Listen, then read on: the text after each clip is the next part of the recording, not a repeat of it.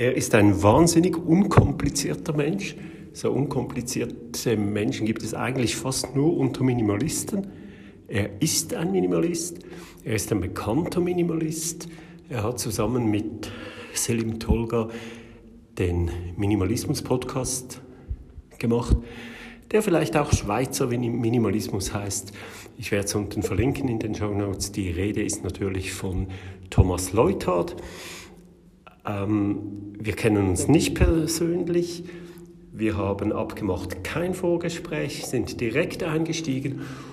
Und der Einstieg war natürlich ein bisschen hölzern die ersten paar Minuten, aber wir kamen recht schnell in den Flow, haben uns gut verstanden und das Ganze ging etwas länger. Ich habe es extra nicht geschnitten, nicht mal der kleine Aussetzer, der ziemlich am Anfang drin war. Äh, das ganze Gespräch und wie gesagt, es ging ein bisschen länger, schaut auf die Zeit, äh, hört es, wenn ihr Zeit habt, das Ganze am Stück zu hören oder noch Pausen zwischendrin, aber ein paar Tage warten zwischendrin würde ich jetzt nicht. Ich wollte es zuerst aufteilen auf zwei Folgen, habe mir das jetzt nochmal angehört und mich dazu entschieden, das doch am Stück zu bringen. Es ist was anderes als das Interview mit äh, Michi. Man kann schön dranbleiben. Ich finde das gut.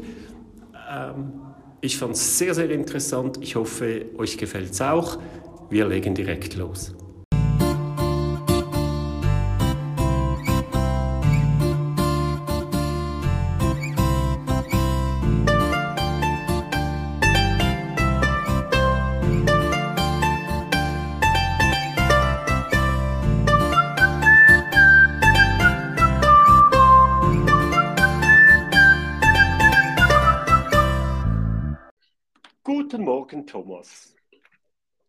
Guten Morgen, Ralf.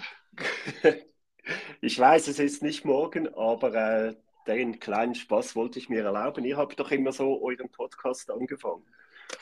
Wir haben immer so angefangen. Wir haben auch immer am frühen Morgen aufgenommen, Selmi und ich. Und das hat sich so ja, ergeben jeweils. Und ich habe gesehen, du bist also immer noch ein Morgenmensch. Deine, deine Mail habe ich irgendwie, habe ich gesehen, hast du morgens um Viertel nach vier oder halb fünf oder so abgeschickt. Ja, ich schlafe von neun bis vier Uhr normalerweise. Das ist dann mein normaler Rhythmus, freiwillig. Ist doch super. Wichtig ist, dass man einen Rhythmus hat, dann ist es gesund. Bei mir ist es äh, ziemlich verschoben. Ich schlafe auch regelmäßig, aber ziemlich verschoben. Also ich gehe meistens so eine Stunde bevor du aufstehst, gehe ich ins Bett. Das, ja, das hat sich auch so ergeben durch meine Arbeit. Ich arbeite bis Viertel nach zehn, dann bin ich ja mit dem E-Bike unterwegs, bin ich um elf zu Hause erst und dann will ich ja nicht da direkt ins Bett gehen, oder? Dann gehe ich auch vier, fünf Stunden später erst ins Bett und so ist alles ein bisschen verschoben. Aber aber ja, auch gut. Wenn das, wenn das für dich funktioniert, ist das überhaupt kein Problem. Ja. Ich denke, es ist alles Gewöhnungssache. Man gewöhnt sich recht schnell an etwas und wenn man ein relativ kleines Umfeld hat und das auch noch relativ flexibel ist, äh, dann, dann geht das wunderbar. Thomas, ich habe mir wir haben ja gesagt, nochmal vielen Dank dafür, dass du da dazu bereit bist. Äh, wir haben gesagt, wir machen äh, kein großes Vorgespräch, wir machen das direkt, was uns gerade in den Sinn kommt. Aber ich habe mir drei Fragen aufgeschrieben, die mich brennend interessieren. Und zwar, hast du immer noch nur eine Pfanne? Ja, die habe ich immer noch, das hat sich bewährt. Das können viele sich gar nicht vorstellen. Aber ich habe die einfach. Ich habe die vielleicht schon ein- oder zweimal ersetzt, weil wenn du sie immer benötigst oder benutzt, ist die halt auch schneller durch. Aber das ist auch kein Problem. Ja. Und ich habe aber auch keine Probleme damit, dass ich nur eine Pfanne habe. Du kochst halt einfach sequenziell. Du machst halt zuerst die Teigwaren und dann die Soße oder zuerst das Fleisch und dann die Beilage. Und ich bin ja nicht jemand, der für fünf Personen kochen muss. Von dem her ist es überhaupt kein Thema als Einzelperson. Ja, das stimmt natürlich, genau. Hat mich, das hat mich so fasziniert in diesem Podcast, dass du mit nur einer Pfanne kochst. Ich könnte das nicht. Äh, obwohl ich es oft vorhabe, wenn ich anfange zu kochen, dann, dann sage ich, ja, komm, jetzt machen wir das und das. Und dann, ja, nein, komm, jetzt machen wir noch Reis dazu oder noch Nudeln dazu. Und ja, komm, wenn wir schon dran sind, warum noch nicht das?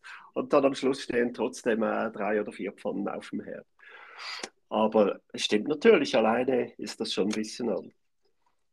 Zweite Frage, Thomas. Hast du immer noch sechs Jacken?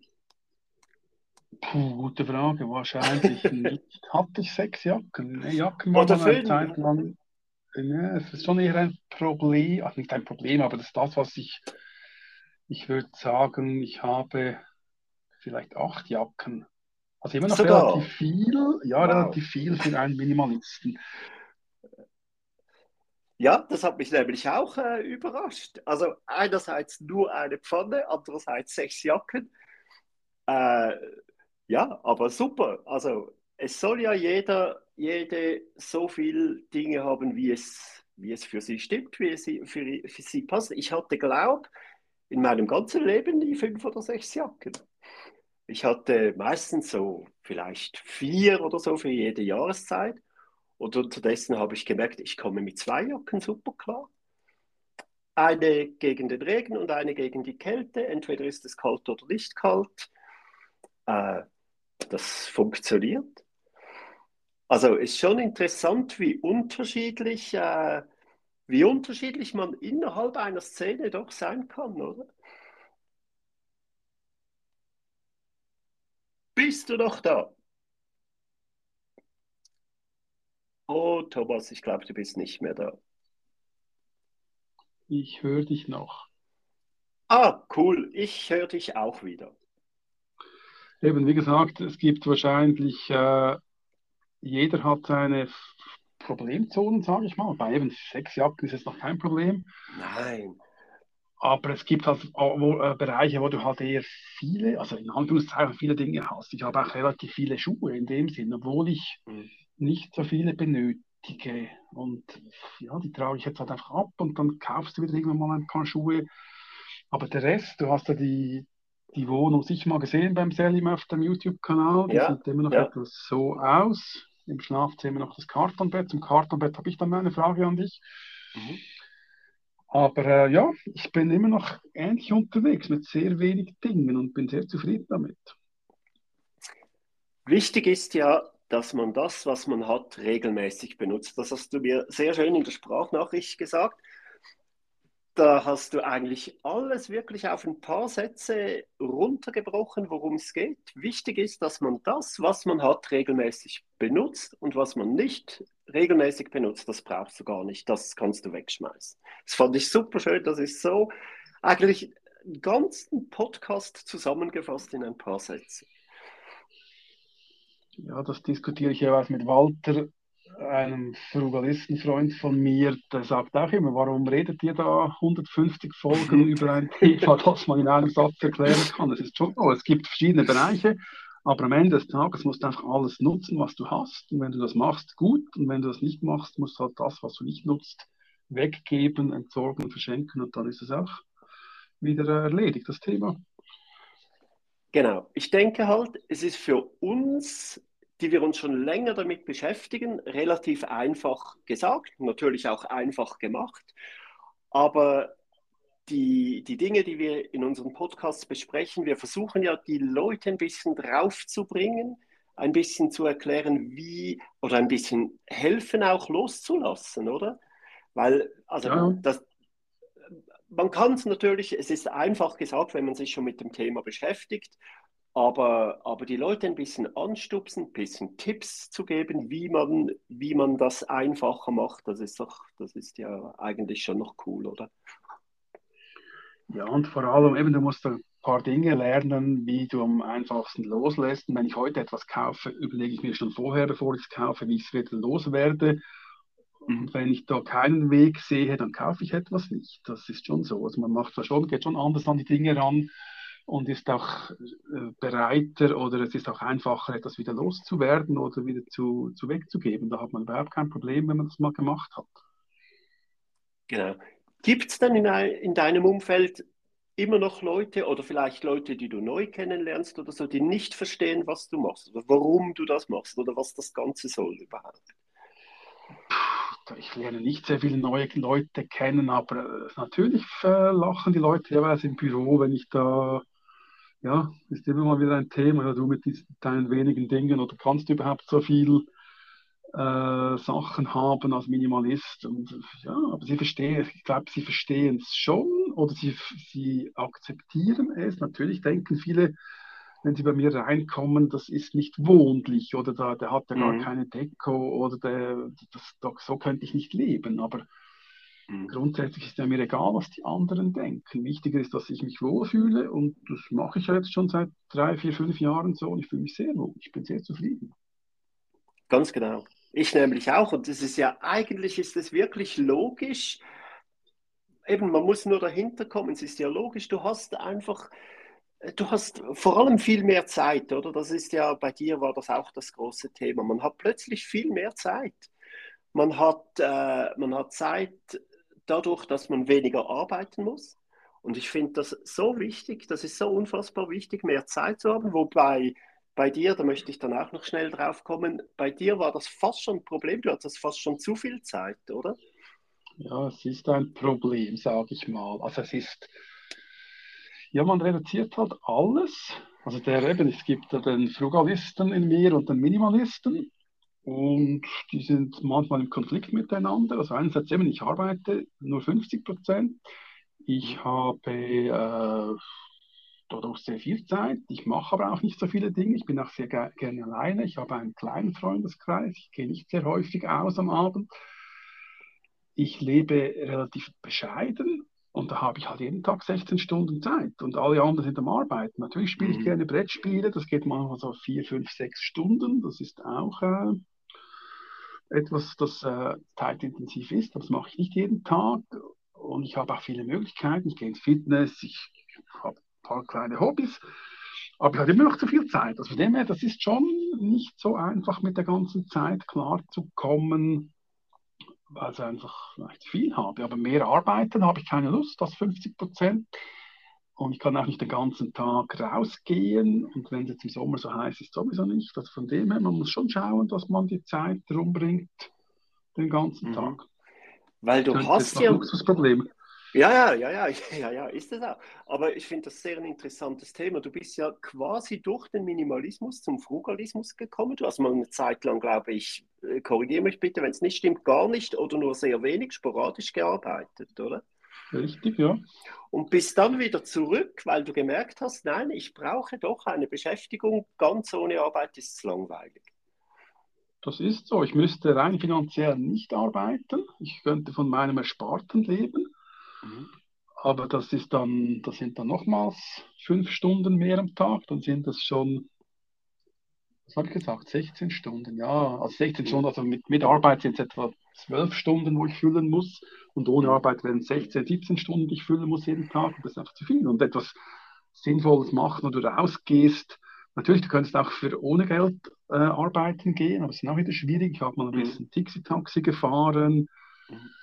Aber da bist du immer so um ein krankes und äh, altes Umfeld herum und die Herausforderung ist auch nicht so groß. Es ist so etwas Sinnvolles, aber jetzt in der Informatik, das ist ja mein Beruf, da kann ich äh, Herausforderungen lösen, da kann ich Probleme angehen und das macht natürlich viel mehr Spaß, als etwas Soziales zu machen. Natürlich. Ob ich jetzt das Geld benötige oder nicht und was ich mit dem Geld mache, ist natürlich auch wieder eine andere Frage. Aber ja, ich, ich gehe arbeiten, weil ich äh, zu viel Zeit habe ich kenne eben, ich kenne eben viele Leute, ich arbeite ja äh, 70 Prozent ähm, und ich kenne viele Leute, die sagen, ja, nein, das könnte ich nicht, ich muss 100 Prozent arbeiten und so.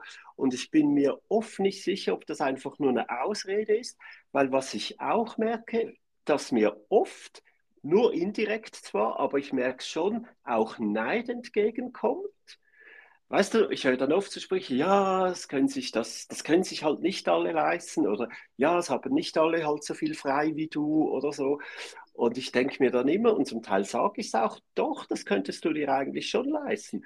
Ich bin, ich bin Verkäufer, ich habe relativ einen tiefen Lohn und arbeite trotzdem sogar nur 70 Prozent. Und mir reicht es trotzdem immer noch, dass ich ab und zu mal in Urlaub kann oder mir was leisten oder so. Ich denke, jede Person könnte sich leisten, die einen, die einen Job hat, aber viele Leute haben vielleicht Angst davon, davor, davor vielleicht vor, ah, keine Ahnung, was ist das, vielleicht ein Sicherheitsbedürfnis oder so, dass man ein regelmäßiges Einkommen hat, dass man regelmäßig was zur Seite legen kann.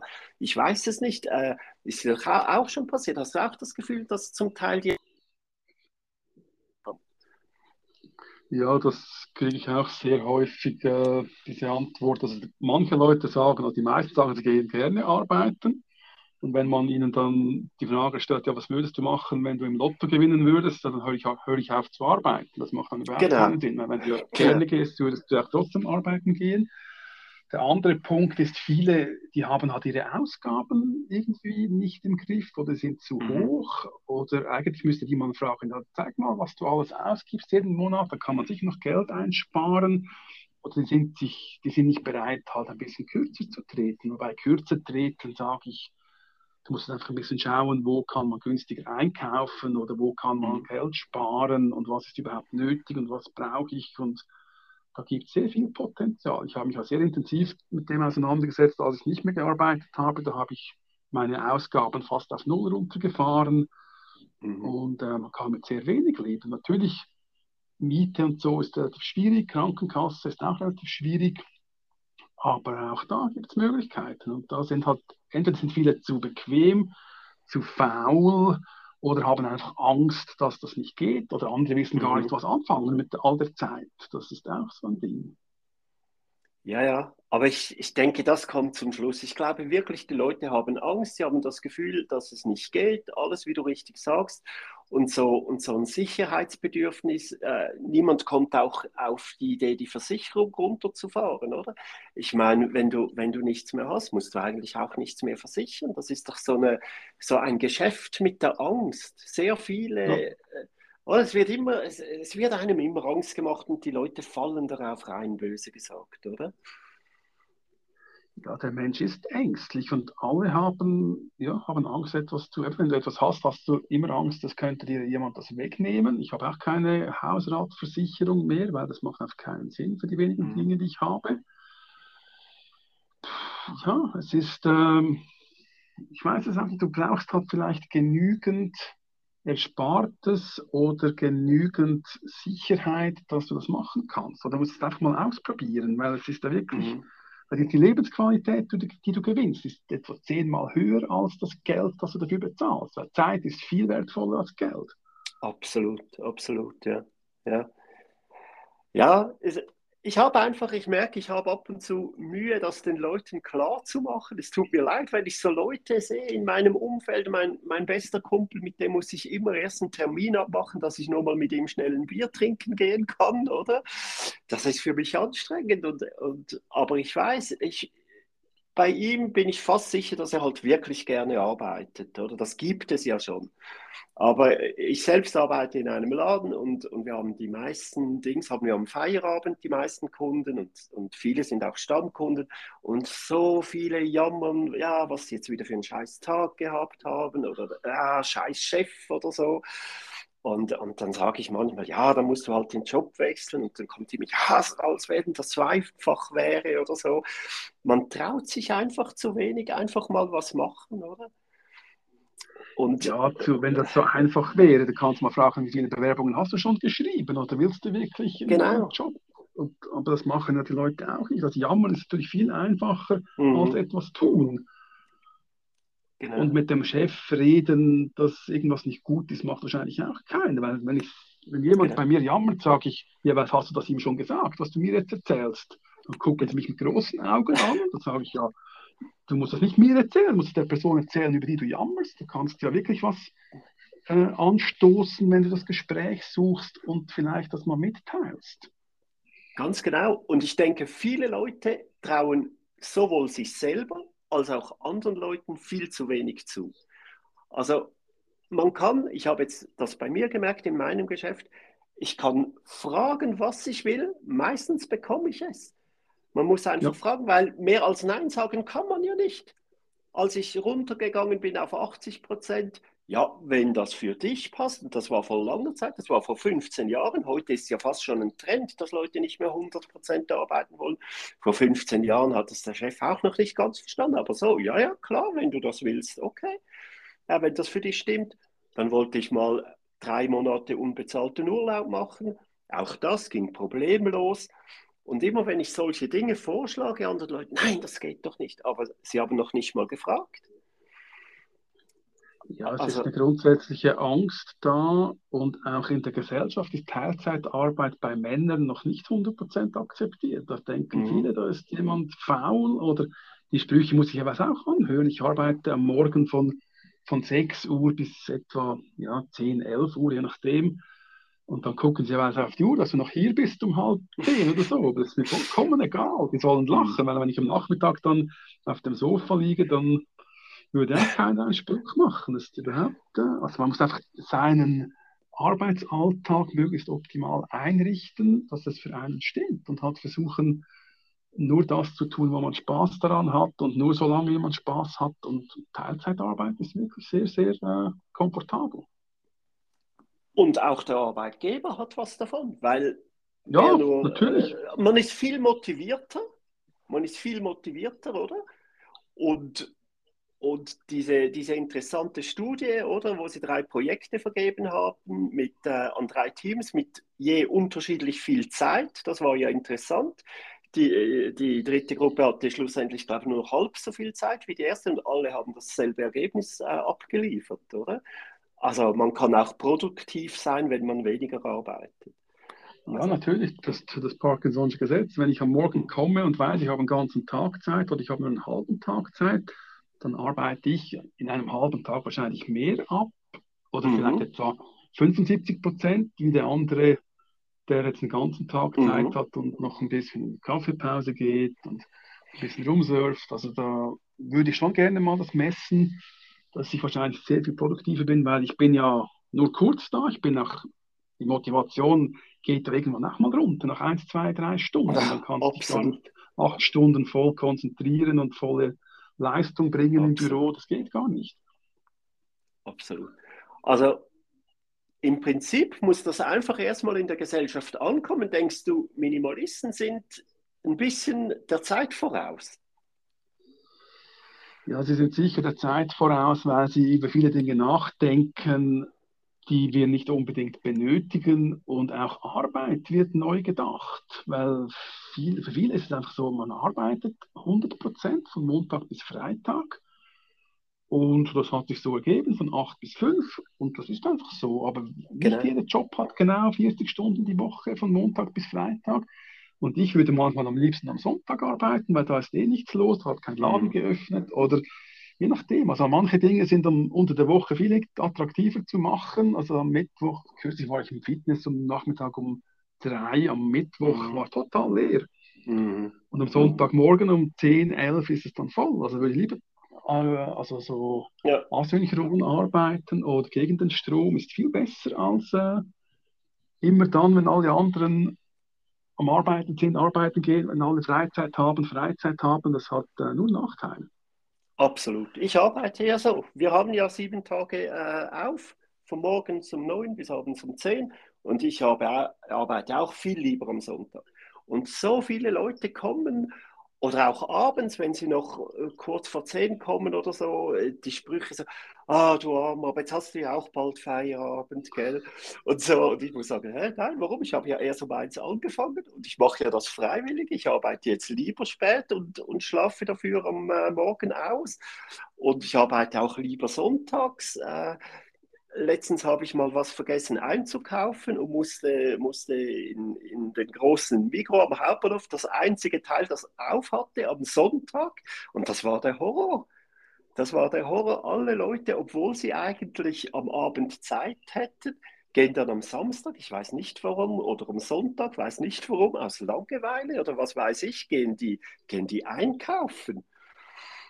Also äh, ich finde das auch alles ein bisschen komisch, aber naja. Ja, von dem, von dem her machst du eigentlich das Gleiche wie ich, einfach gegen Abend und ich halt am frühen Morgen. Ich bin ein Morgenmensch genau. und du ein Abendmensch. Ganz genau.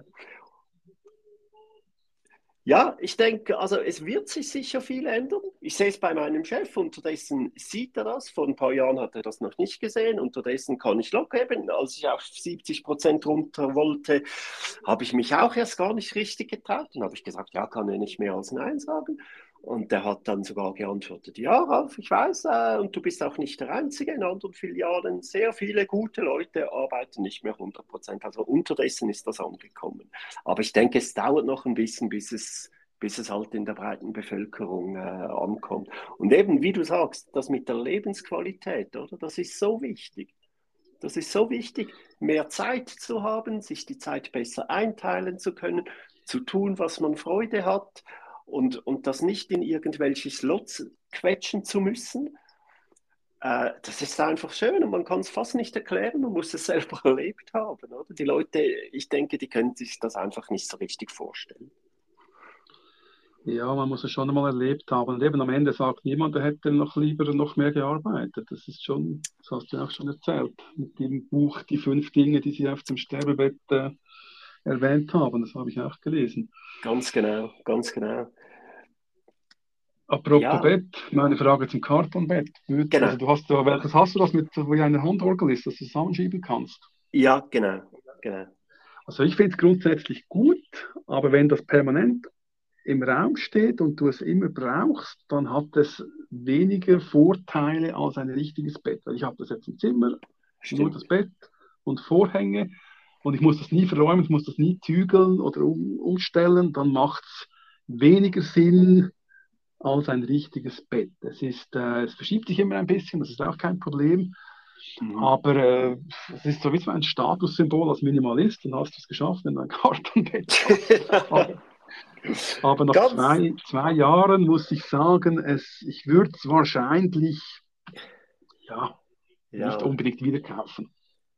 Stimmt, stimmt. Ich bin, ja, ja, stimmt. Mir ging es ähnlich. Ich musste so oder so ein Bett haben. Ich habe jetzt das nicht einfach gekauft, so als Statussymbol. Äh, das alte Bett war wirklich hinüber. Ich habe schon sehr lange Zeit, mache ich das so, dass ich Dinge erst kaufe, wenn ich es wirklich benötige. Äh, das alte Bett war hinüber. Äh, ich habe es dann lange noch selbst mal weiß angemalt, mal ein bisschen Zeugs und Sachen. Irgendwann ging es nicht mehr, wollte ich ein neues haben. Und dann habe ich gedacht, ja, ich probiere das jetzt mal aus, weil es ist natürlich schon auch relativ günstig. Also wenn du jemandem erzählst, es ist ein Bett aus Karton, für das ist es wieder teurer. Aber ich fand es praktisch. Aber das stimmt, wenn, was du sagst. Ich finde es auch zum Rundherumsaugen ein bisschen mühsam. Man stupft es immer ran. äh, es wäre schön, wenn es gerade, wenn es einfach auch nur vier Kanten hätte rundherum und nicht so, so eckig wäre. Stimmt. Aber ja, stört mich jetzt auch nicht großartig. Aber ja, ich würde es jetzt auch nicht mehr, äh, wie soll man sagen, äh, unbedingt empfehlen. Es kommt schon drauf an, aber ja. Ja, aber du kannst es relativ schnell wegräumen und ähm, zusammenfalten, auf den Boden legen, die Matratze drauf, dann hast du viel Platz. Das ist natürlich schon gut, aber das mache ich nicht und von dem her ist Ganz diese genau. Funktion für mich weniger wichtig. Aber ja, das ja. mit dem Saugen ist auch problematisch. Aber ja, das, ist, das, muss man auch zuerst erkennen. Das ist so die Erkenntnis, das nächste Bett würde wieder ein normales Bett sein oder vielleicht sogar einfach nur ein zwei, drei Paletten oder irgendwas, weiß ich noch nicht. Aber das ist momentan kein Thema. Genau, irgend sowas. Also da bin ich, da bin ich voll bei dir, ja. Es gibt auch, ich habe gesehen, es gibt so schöne Holz, ich glaube Scherenbetten heißen die. So ja. aus Holz, die man auch so zusammenfalten kann. Das sieht auch noch schön aus. Vielleicht wäre das eine Alternative. Oder? Das sieht aber nur schön aus, wenn keine Matratze drauf liegt. Sobald die Matratze drauf ist, so. das gar nicht mehr. Okay. ich habe so, so, ein Bett irgendwo mal gesehen mit einer Matratze drauf und habe gedacht, das mit dieser, äh, ist auch so eine Art Handorgel, so eine Schere. Ja, ja, genau. Das äh, ist zwar gut, du kannst es auf verschiedene Breiten machen, aber irgendwann hast du deine Breite gefunden und hast eine Matratze drauf und dann kommt das gar nicht mehr so zur Geltung. Ja, stimmt. Stimmt. Im Prinzip könnte man einfach auf Boden schlafen, oder? Mit diesen, mit diesen ja, neuen Matratzen. Ja, ja das habe halt, ich schon versucht. Es ist ja. erniedrigend, wenn du da vom Boden aufstehen musst. Genau. Mit über 50. ganz, ganz genau. Ganz genau, das habe ich auch gedacht. Theoretisch würde es gehen. Diese neuen Matratzen sind ja, sind ja super, diese, diese hohen, dicken, noch einen schönen Topper oben drauf. Äh, da schläfst du sicher bequem, aber ganz genau zum Aufstehen. Ja. Na gut, man wird nicht jünger. Man wird nicht jünger, aber man weiß dann irgendwie im Alter, weiß man auch, was man mag und was man nicht mag. Man muss nicht alles ausprobieren, man muss nicht überall dabei sein. Es reicht, ganz wenn man genau. die Dinge tut, die einem Spaß machen. Ganz genau, ganz genau so ist es. Man wird auch ruhiger und es kommt immer mehr durch, dass man einfach, dass man einfach, äh, dass einem scheißegal sein kann, was andere Leute von einem denken. Das finde ich ganz, ganz einen wichtigen Punkt, wenn du mal so weit bist, dass du einfach nur noch für dich lebst, dass es dir völlig egal ist, was andere denken, dann kannst du richtig befreit, also bei mir war das wirklich so der letzte Knoten, der noch aufging, dann kannst du einfach wirklich tun lassen, was du willst und für dich leben und das Leben genießen, oder?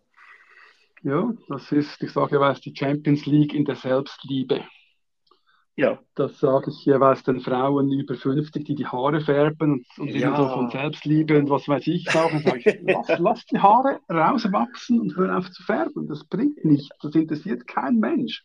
Ja. Aber dann sind sie jeweils ein bisschen verunsichert und sagen, ja, aber ich mache das für mich und so. Und dann sage ich, ja gut, wenn das für dich stimmt, mach das. Aber du kannst sehr viel Zeit sparen und ja. Aufwand.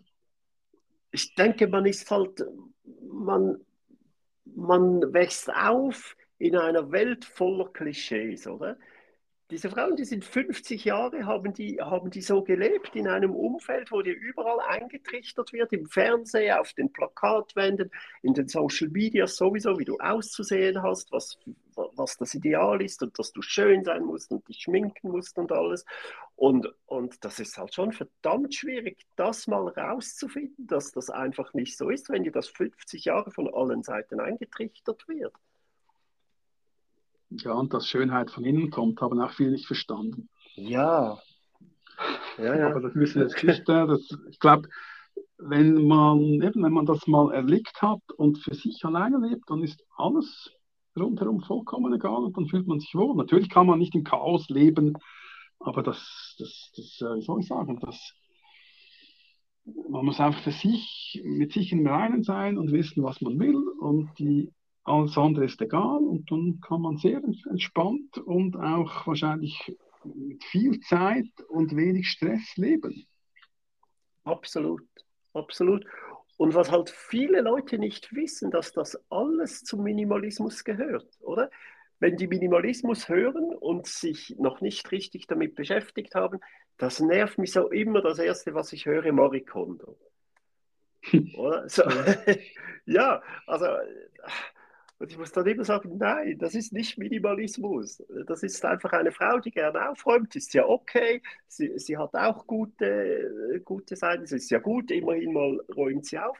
Aber dass Minimalismus so viel mehr ist, dass das darüber hinausgeht, dass halt wirklich, dass man alles minimalisieren muss, auch, auch sogar seine Gedanken, seine, äh, sein ganzes Umfeld, physisch und nicht physisch, eben die Arbeit reduzieren alles eigentlich, was dich blockiert, was dich behindert, frei, einfach und gut zu leben. Alles, was dich in dem behindert, das musst du minimalisieren. Und das ist, da ist eigentlich äh, die Wohnung auszuräumen mit Gegenständen nur ein kleiner Teil, oder?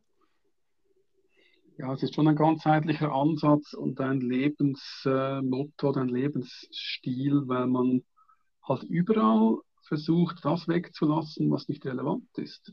Egal, mhm. was man macht. Auch wenn ich nur schon irgendwo hingehe oder, oder auf die Bahn gehe, gucke ich, dass ich möglichst äh, direkt dorthin komme, dort einsteige, dass ich beim Aussteigen wieder am richtigen Ort bin und solche kleinen mhm. Dinge. Da spare ich immer ein bisschen Zeit, obwohl ich genug Zeit habe. Ich würde aber lieber auf die Bahn rennen, mhm. als nachher 15 Minuten zu warten, weil ich da locker laufe.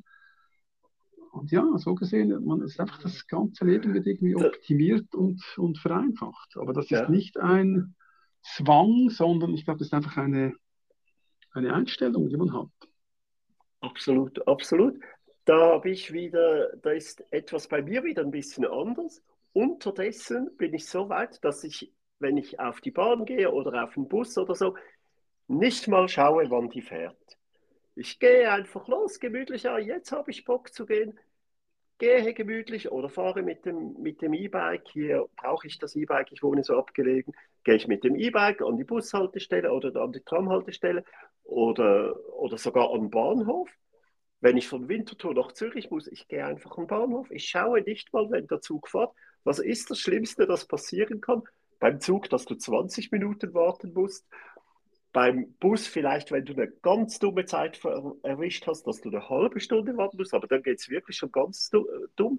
In der Schweiz haben wir so super Anschlüsse. Ich habe immer meinen kleinen Rucksack dabei, ich habe immer was zu lesen dabei, ich habe mein iPhone und die Kopfhörer immer dabei, kann ich Podcasts hören. Und ich habe das alles einfach wahnsinnig entschleunigt. Ich gehe einfach, wenn ich gehen muss, schaue dann, wann kommt er? Ah, ich habe noch eine Viertelstunde oder ah, er kommt in fünf Minuten. Aber ich kann mich nicht mehr erinnern, wann ich das letzte Mal auf einem Zug oder auf irgendeinem Transportmittel gerannt bin. Und das ist, da, da, war ich früher total anders, komplett. Lieber irgendwie noch zehn Minuten länger geschlafen und dafür gerannt. Aber das kommt vielleicht auch mit dem Alter. Einfach, und ich genieße das völlig, diese, diese Entschleunigung. Und das bringt mir auch Lebensqualität. Ja, auf jeden Fall. Klar, ich mit dem auf den Zug rennen bin ich vielleicht nicht so gut. Aber ich habe kürzlich, bin ich wieder mal seit langem überhaupt Bahn gefahren. Sonst äh, bin ich mit dem E-Bike unterwegs im Sommer. Da hat es geregnet, da bin ich mit der Bahn gefahren. Und das fand ich schon recht einschränkend, dass ich jetzt zu diesem Zeitpunkt gehen muss, weil ich die Bahn erwischen möchte. Mit dem E-Bike kannst du einfach gehen und kommen, wann du willst. Mhm. Und das ist schon ein, also das ist für mich auch ein, eine Erkenntnis, dass eben Auto müssen wir nicht diskutieren, das macht überhaupt keinen Sinn, habe ich seit über drei Jahren nicht mehr, habe ich nie vermisst. Aber das E-Bike ist schon das beste Verkehrsmittel, sage ich mal, für bis zu 20, 25 Kilometer, mhm. wenn es jetzt nicht ganz schlimm ist mit dem Wetter, aber da bist du einfach schnell genug und entspannt mhm. genug und macht Spaß und ist schön und im Sommer sowieso, wenn es hell ist. Also das finde ich die beste Entscheidung, ein E-Bike zu kaufen. Ja, absolut. Gebe ich dir absolut recht. Äh, als ich umgestiegen bin aufs E-Bike, äh, das Auto weggegeben habe, alle haben mir gesagt, ja, komm, das machst du sowieso nicht lang, in zwei Monaten und spätestens im Winter, bla bla und so. Niemand hat daran geglaubt. Und auch das, das ist reine Gewöhnungssache. Und unterdessen stört es mich nicht mal mehr, wenn es regnet. Ich brauche das ja, ich fahre zur Arbeit. Ich brauche das also wirklich praktisch täglich. Und ich habe, es, es gibt ja super Regenkleidung. Ich habe die Regenhosen, die nehmen so wenig Platz weg, die habe ich immer im Rucksack.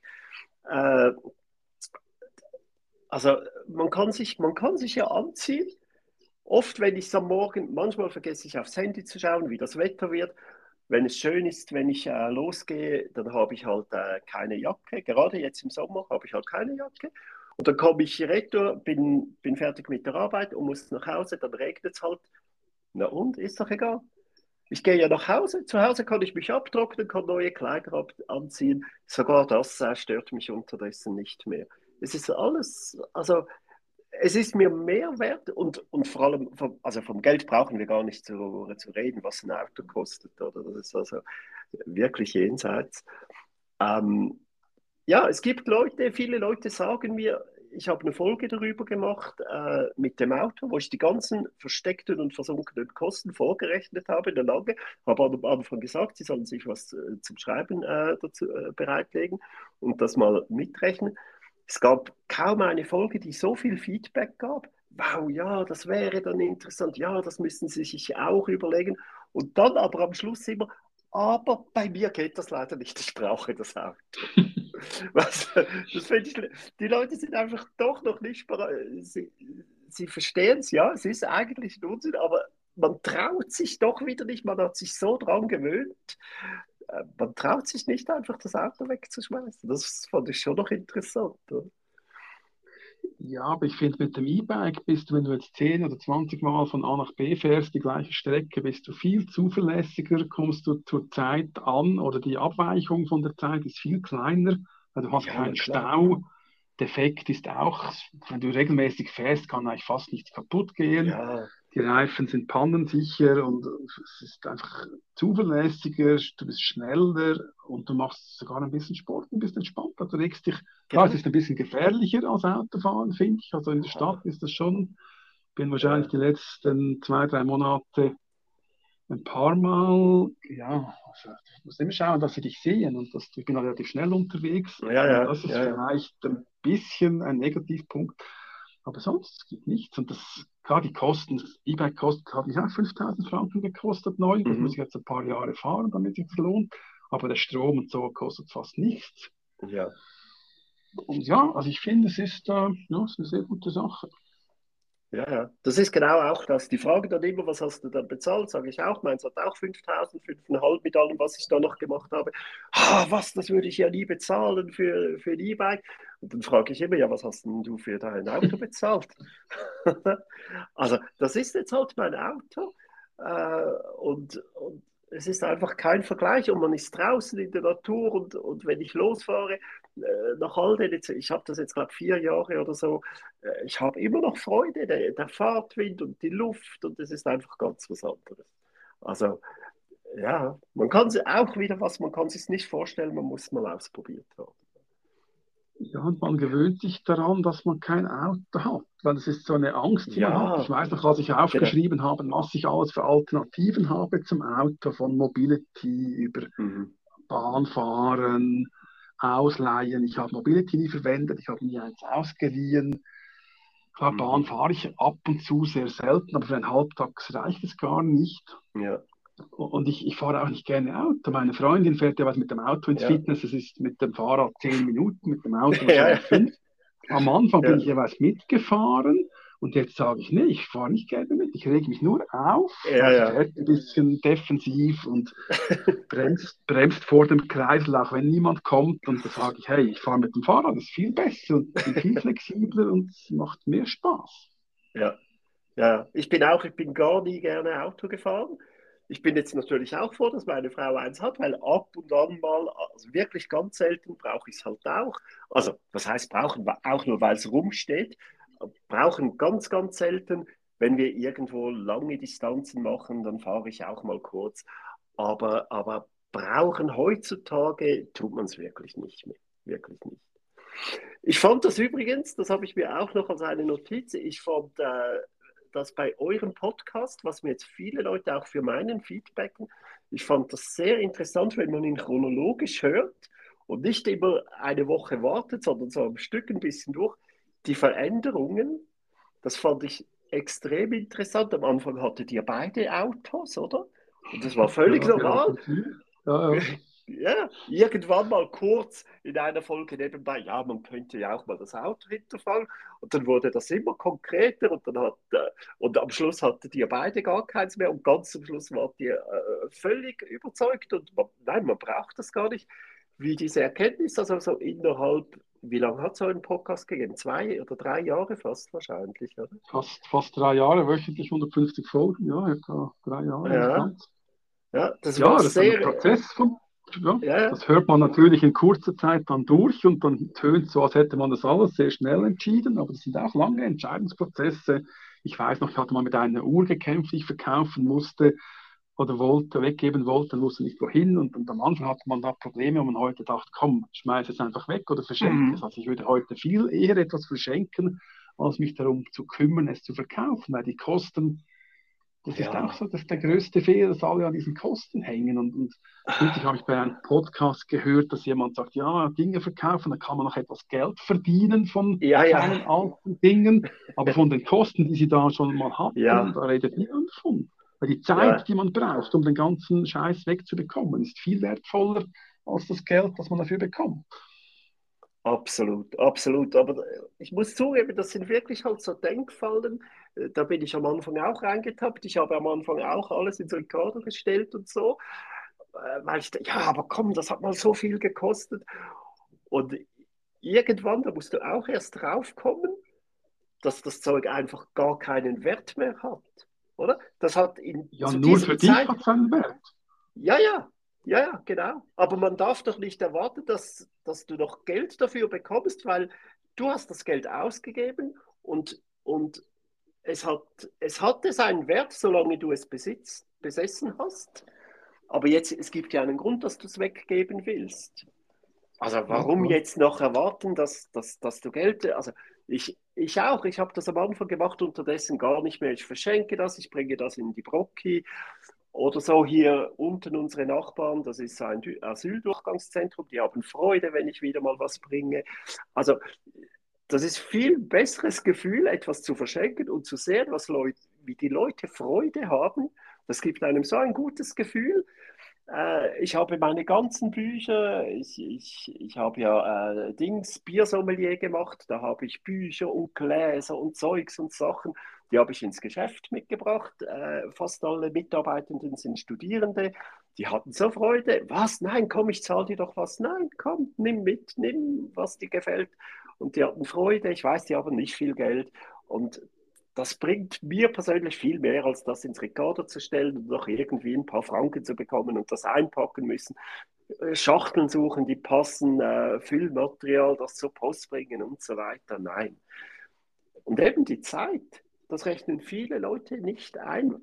Den Wert der Zeit, deiner persönlichen Zeit, die hat ja auch einen Wert.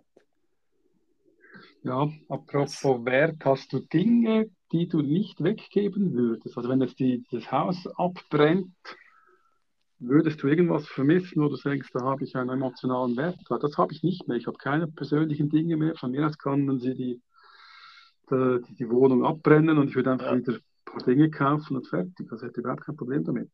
Ja, soweit bin ich unterdessen tatsächlich auch schon. Aber das war auch ein Prozess, oder? Zuerst natürlich in der ersten Welle gibt man alles weg, was man nicht mehr braucht, was zu viel ist und so. Und dann langsam, langsam geht man immer einen Schritt, einen Schritt weiter, oder? Ähm, nein, so etwas habe ich tatsächlich auch nicht mehr. Wirklich nicht.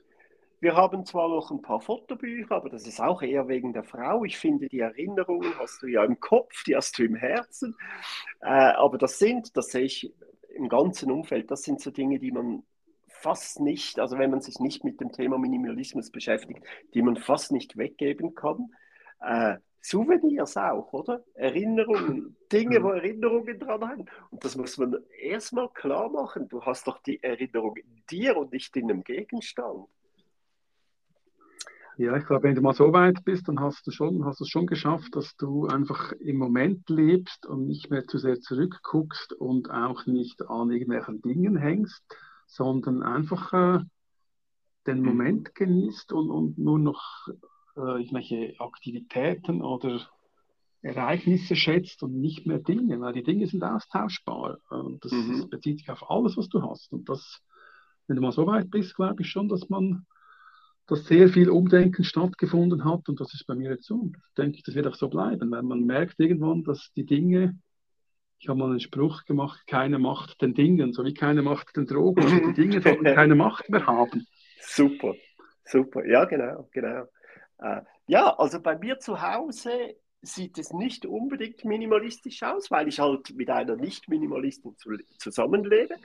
Äh, wir haben getrennte Schlafzimmer. Meins ist minimalistisch, das ist weiß, ein Bett äh, in der Mitte, hinter an der Wand, ein ganz kleines Ablagebrett habe ich mir noch an die Wand gedübelt für die Kleider, die ich am nächsten Tag anziehe, sonst nicht.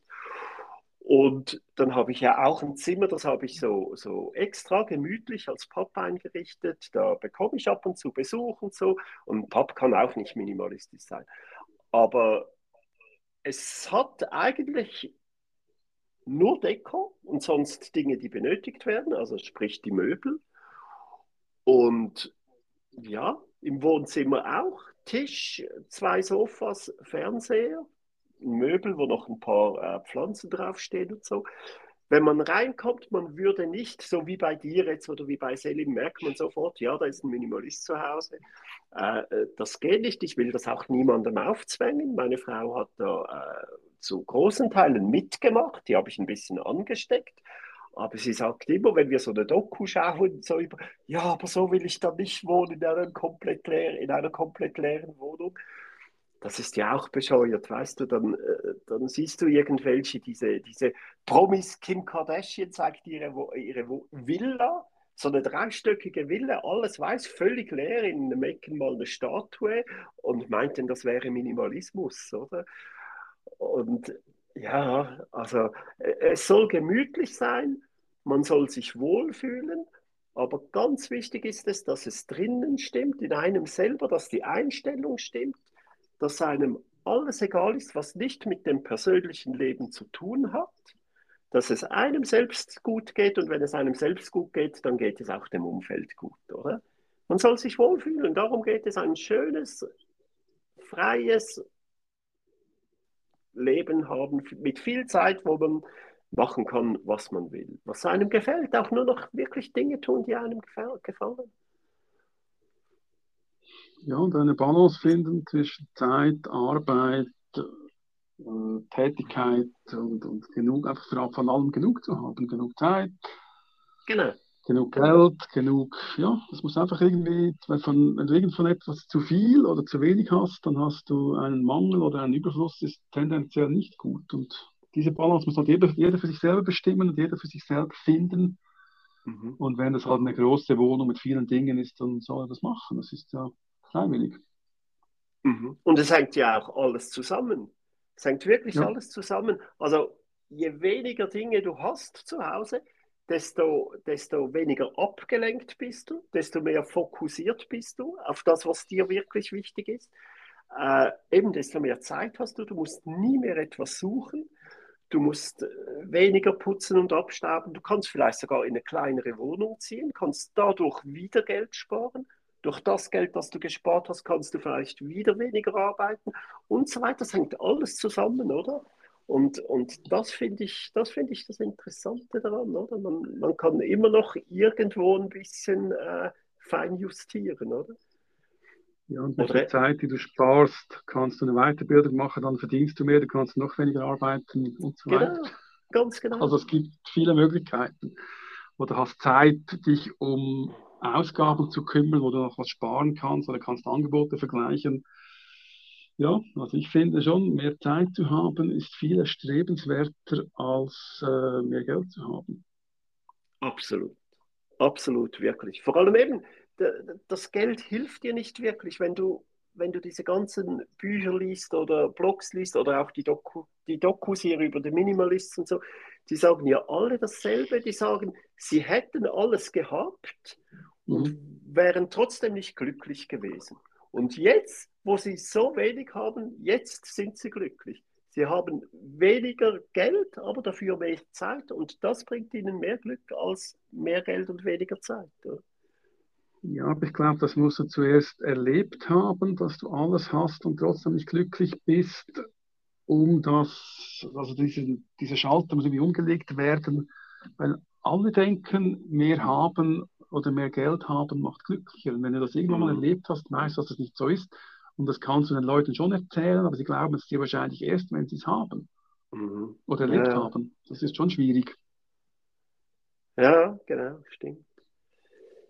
Ja, schwierig. Man kann einfach hoffen, äh, man kann einfach hoffen, dass, also nein, man sieht es ja auch, es findet langsam ein Umdenken statt. Es haben, glaube ich, noch nie so viele Leute äh, zwar in Festanstellung, aber nicht zu 100 Prozent. Es gibt immer mehr, die nur 80, 70, 60 Prozent arbeiten. Es, es findet schon langsam ein Umdenken statt, aber halt wie bei allem sehr, sehr langsam, oder? Und ja, wie du sagst, man glaubt es nicht so richtig, man traut sich nicht so richtig, was zu machen.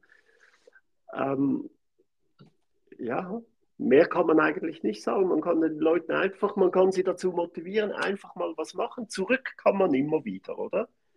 Würdest du das ja, auch sagen? Natürlich. Also. Wenn, du, wenn du eine Idee hast, mach's doch einfach. Mach's. Äh, Im schlimmsten Fall klappt es halt nicht, aber dann hast du mindestens was daraus gelernt. Das bringt dich ja, auch wieder vorwärts. Einen, ja, man kann seinen Chef fragen, ob man jetzt mal zwei, drei Monate, vielleicht in der Zeit, wo sowieso am wenigsten läuft, im Geschäft oder im Büro oder im Arbeitsplatz, dass man da mal 80 Prozent arbeitet und mal schaut, wie das ist. Mhm. Befristet. Ich, ich, nehme an, der Chef macht das mit und, muss ihn halt ja, vielleicht dazu überzeugen. Mhm. Und dann sieht man, wie es ist. Und da kann man das dann, äh, dann merkt man sofort, ob das jetzt etwas ist für einen oder nicht.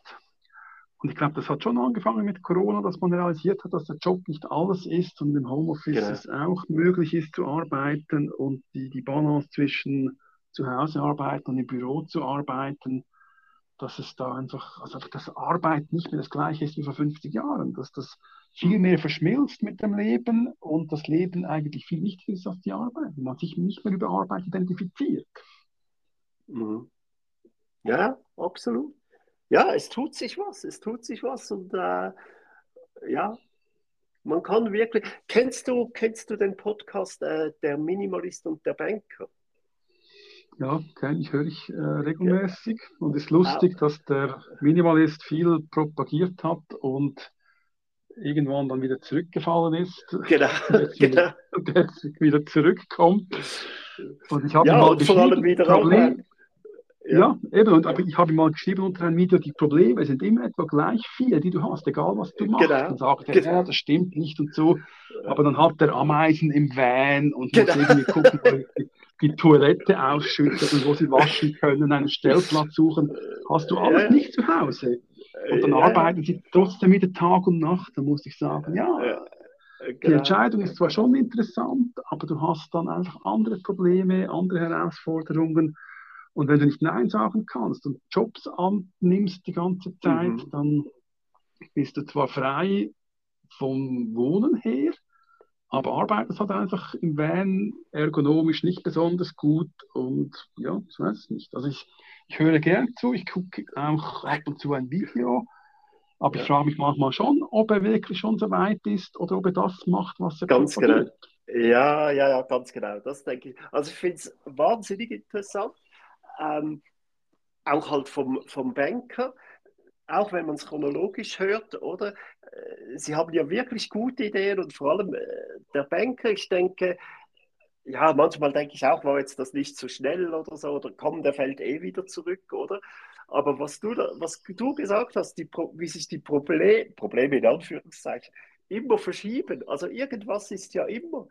Da, ich finde das so ein gutes Beispiel. Man sieht, also irgendwas, irgendwas ist immer. Mach sie einfach so einfach und so gemütlich wie möglich. Ich verstehe jetzt auch nicht, warum der wieder sich anstellen hat lassen, obwohl er eigentlich schon selbstständig ist. Das ist doch auch wieder so eine Angst, irgendwie unterbewusst. Er würde das jetzt nie zugeben, oder? Aber das ist doch wieder auch so eine, so eine Angst von, äh, ja, keine Ahnung, finanziell doch nicht ganz unabhängig zu sein. Oder ich weiß es auch nicht. Aber es ist nicht, es ist nicht das perfekte Leben, oder? Nee, es ist nicht das perfekte Leben. Das nach außen sieht es noch perfekt aus, aber eben du hast andere Probleme. Du musst dich, also ich glaube, für mich ist das perfekte Leben, einen festen Standort zu haben, alle Kosten relativ tief haben, einen kleinen Job zu haben, viel Zeit zu haben und von hier, von dieser Station, stationären Position aus einfach das Leben zu leben. Und ich muss nicht um die halbe Welt reisen. Das ist klar, das habe ich gemacht vor zehn Jahren. Aber ich finde es viel schöner, dass ich am Morgen, wenn es schön ist, um 5 Uhr mit dem E-Bike in den Wald fahren kann, dort ein Feuer machen kann, eine Bratwurst zum Frühstück grillieren kann, einen Podcast hören kann, dann auf dem Rückweg noch schnell ins Fitness, duschen, Sauna, was weiß ich, und dann um 7, 8 Uhr ins Büro zu gehen. Da habe ja. ich alles, was ich brauche, bin komplett glücklich, muss dann aber nicht noch äh, gucken, wo ich die Toilette ausgieße äh, und habe keine Ameisen im Van. Ich muss es aber auch nicht posten auf Instagram, weil das interessiert ja niemanden. Aber ich, mich genau. macht das glücklich. Ich bin zufrieden. Genau. genau. Aber das Schöne ist, dass jeder Mensch andere Bedürfnisse hat, andere ja. Ansprüche und, äh, und jeder soll sich das Leben so gestalten, wie es für ihn passt. Und, und vielleicht, vielleicht ist er ja glücklich in seinem Van, aber ich denke auch, dann, äh, dann würde nicht über das Problem der Ameisen. Oder der andere, der Banker, äh, der sagt, er könnte jetzt sich nicht mehr leisten, zweimal pro Woche Sushi zu bestellen. Das fand ich auch lustig. Also, ja, das, das war aber vorher nicht nötig. Ja, logisch. Ja, ja. Vorher Könntest du auch. Ja vorher hat, hat es ihn halt nicht gejuckt, weil er nicht aufs Geld achten musste. Jetzt verdient er seit drei Monaten nichts mehr. Jetzt, jetzt merkt er es wahrscheinlich erst, oder? Äh, also, ja. das sind wirklich äh, Luxusprobleme. Oder? oder der Minimalist hat erkannt, dass eigentlich Videos drehen gar nicht so viel Spaß macht, dass es vor allem genau. um die Likes geht, wenn er es hochlädt. Da muss ich sagen, ja, genau. natürlich, das ist genau. das, was Dopamin ausschüttet und nicht das Video schneiden und sich genau. was überlegen ja, es ist schon lustig. Also ich glaube, man muss einfach mal Instagram schließen, die App deinstallieren und sich überlegen, was man eigentlich will und nicht, was die anderen alles machen. Weil das, ich glaube, das größte Problem ist, wenn man sich vergleicht und das ist, glaube ich, das, was die Leute unglücklich macht. Wenn man sieht, was die anderen alle machen, Man muss nur herausfinden, was einem glücklich macht und das einfach tun und fertig. Absolut, absolut. Das ist wirklich, das ist wieder super zusammengefasst. Ich habe alles gelöscht. Ich hatte auch alles früher.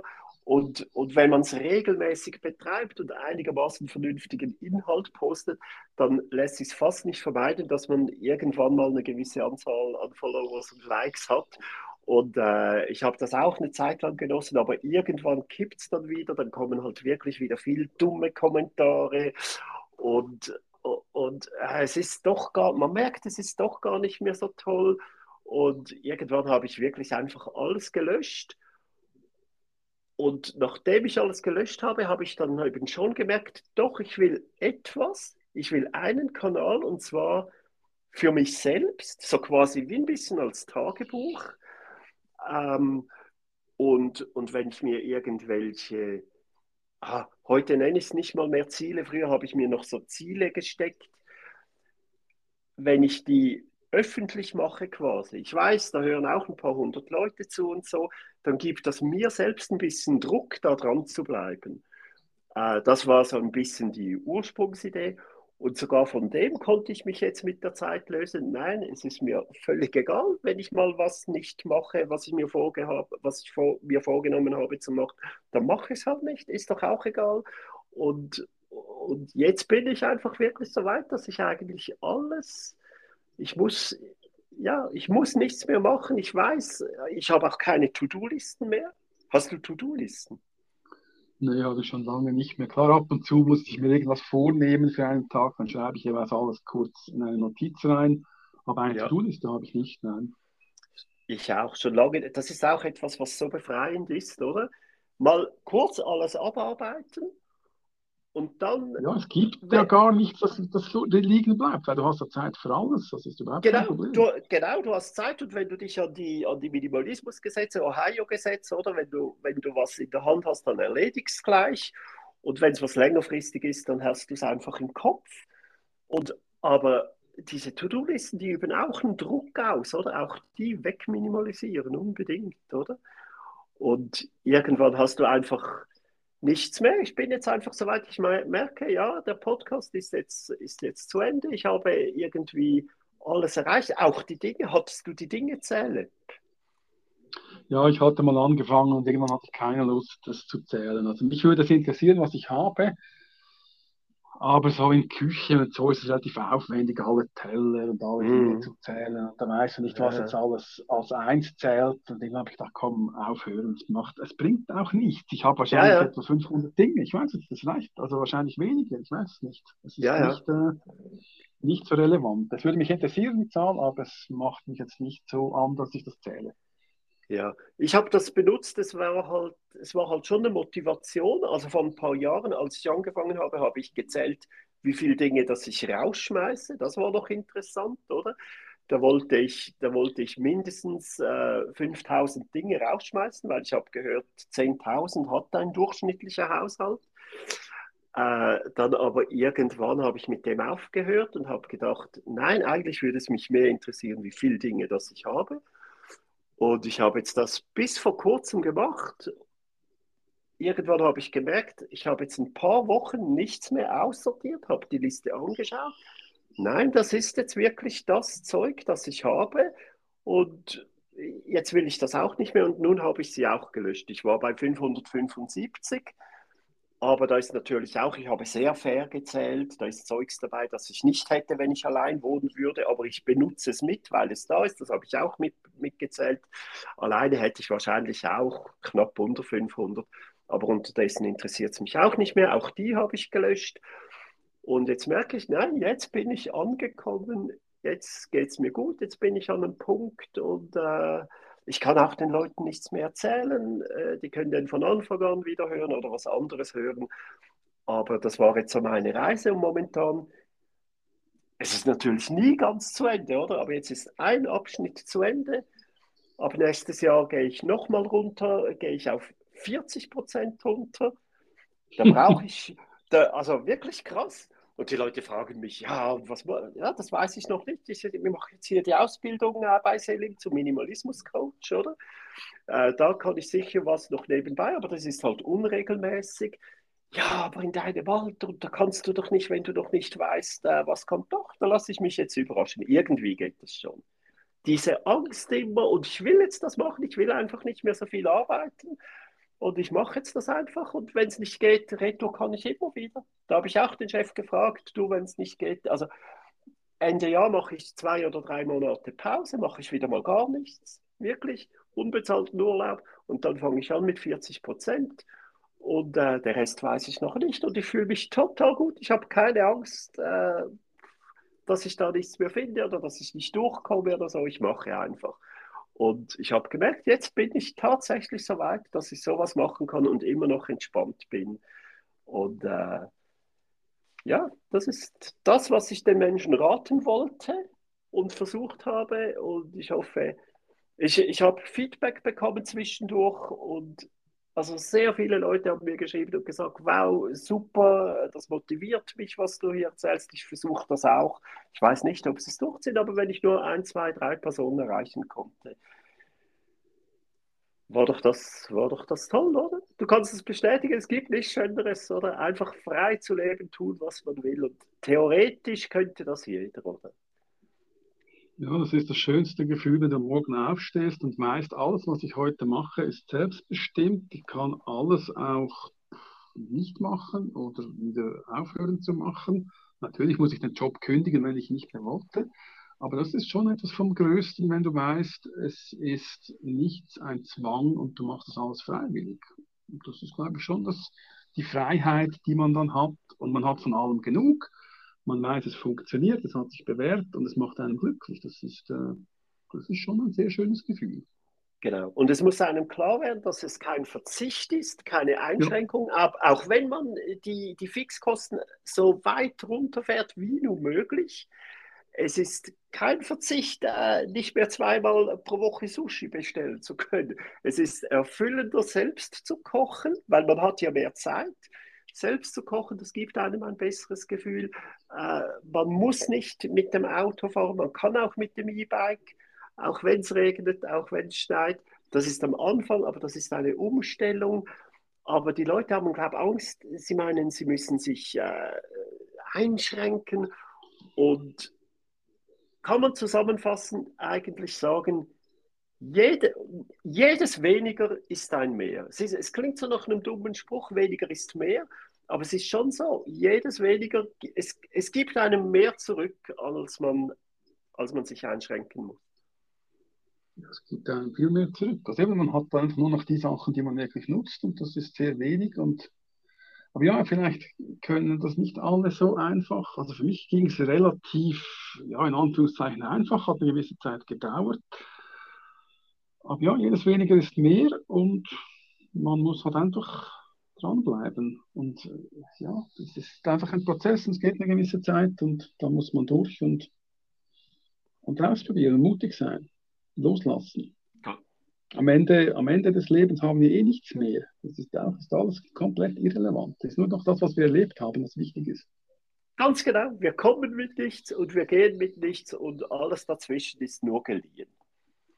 Ja, genau so ist ob. Wir, ob wir was haben oder was nicht haben, es, es ist, wie du sagst, es ist völlig irrelevant. Ja, versuchen, versuchen, äh, wenn es nicht geht, geht es nicht. Vielleicht klappt das nicht bei jedem Mensch, aber mindestens am Anfang und auch zwischendurch wird es sicher Stolpersteine geben, wie bei allem in je, im Leben, wie bei jedem Weg. Auch hier, es ist nicht immer nur einfach, aber es ist ein wirklich sehr, sehr schöner Weg und ich kann das jedem empfehlen, das, das zu machen. Oder? Auf jeden Fall. Thomas, ich glaube, ich glaube, wir haben es auf den Punkt gebracht, oder? Wir müssen das jetzt nicht zu Tode äh, diskutieren. Nein, äh, nein, das ist genug gequatscht. genug Danke gequatscht. dir für die 150 Folgen Podcast, die du gemacht hast. Finde ich sehr gut. Hey, vielen Dank dir dass du, dass du dich von dich, ich, ich hätte mich ja wieder nicht gemeldet. Danke an dieser Stelle nochmal, dass du da einfach auf mich zugekommen bist, falls du wen brauchst. Ich bin bereit, dass du so unkompliziert warst und gesagt, ja, wir machen das auch ohne Vorgespräch. Finde ich super, sind auch noch nicht alle Leute so weit, aber hat mich sehr gefreut.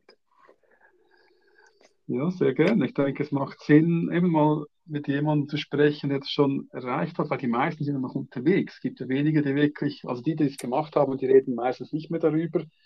Genau. Du machst es ja meistens während, deshalb hörst du jetzt auch auf, weil du genug, also alles erzählt hast und alles erreicht hast. Und von dem her denke ich, war eine gute Folge, dass man da mal von Minimalist zu Minimalist gesprochen hat. Im Endstadium. Absolut. Sehr, sehr schön. Hat mich sehr gefreut. Ich auch. Thomas, vielen, vielen Dank. Alles Gute. Dir Wenn ich mal in Wintertour bin, komme ich vorbei. Ja, klar. Gib vorher erst Bescheid. Natürlich. Weil... Du arbeitest ja nur noch 40 Prozent. genau. Nein, erst ab nächstes Jahr. Jetzt noch 70. Gut. Gut. Alles klar. Thomas, vielen, vielen Dank. Alles Schönen Gute. Tag. Alles Dir Gute. auch. Tschüss. Ciao, ciao, ciao. Ralf. Tschüss.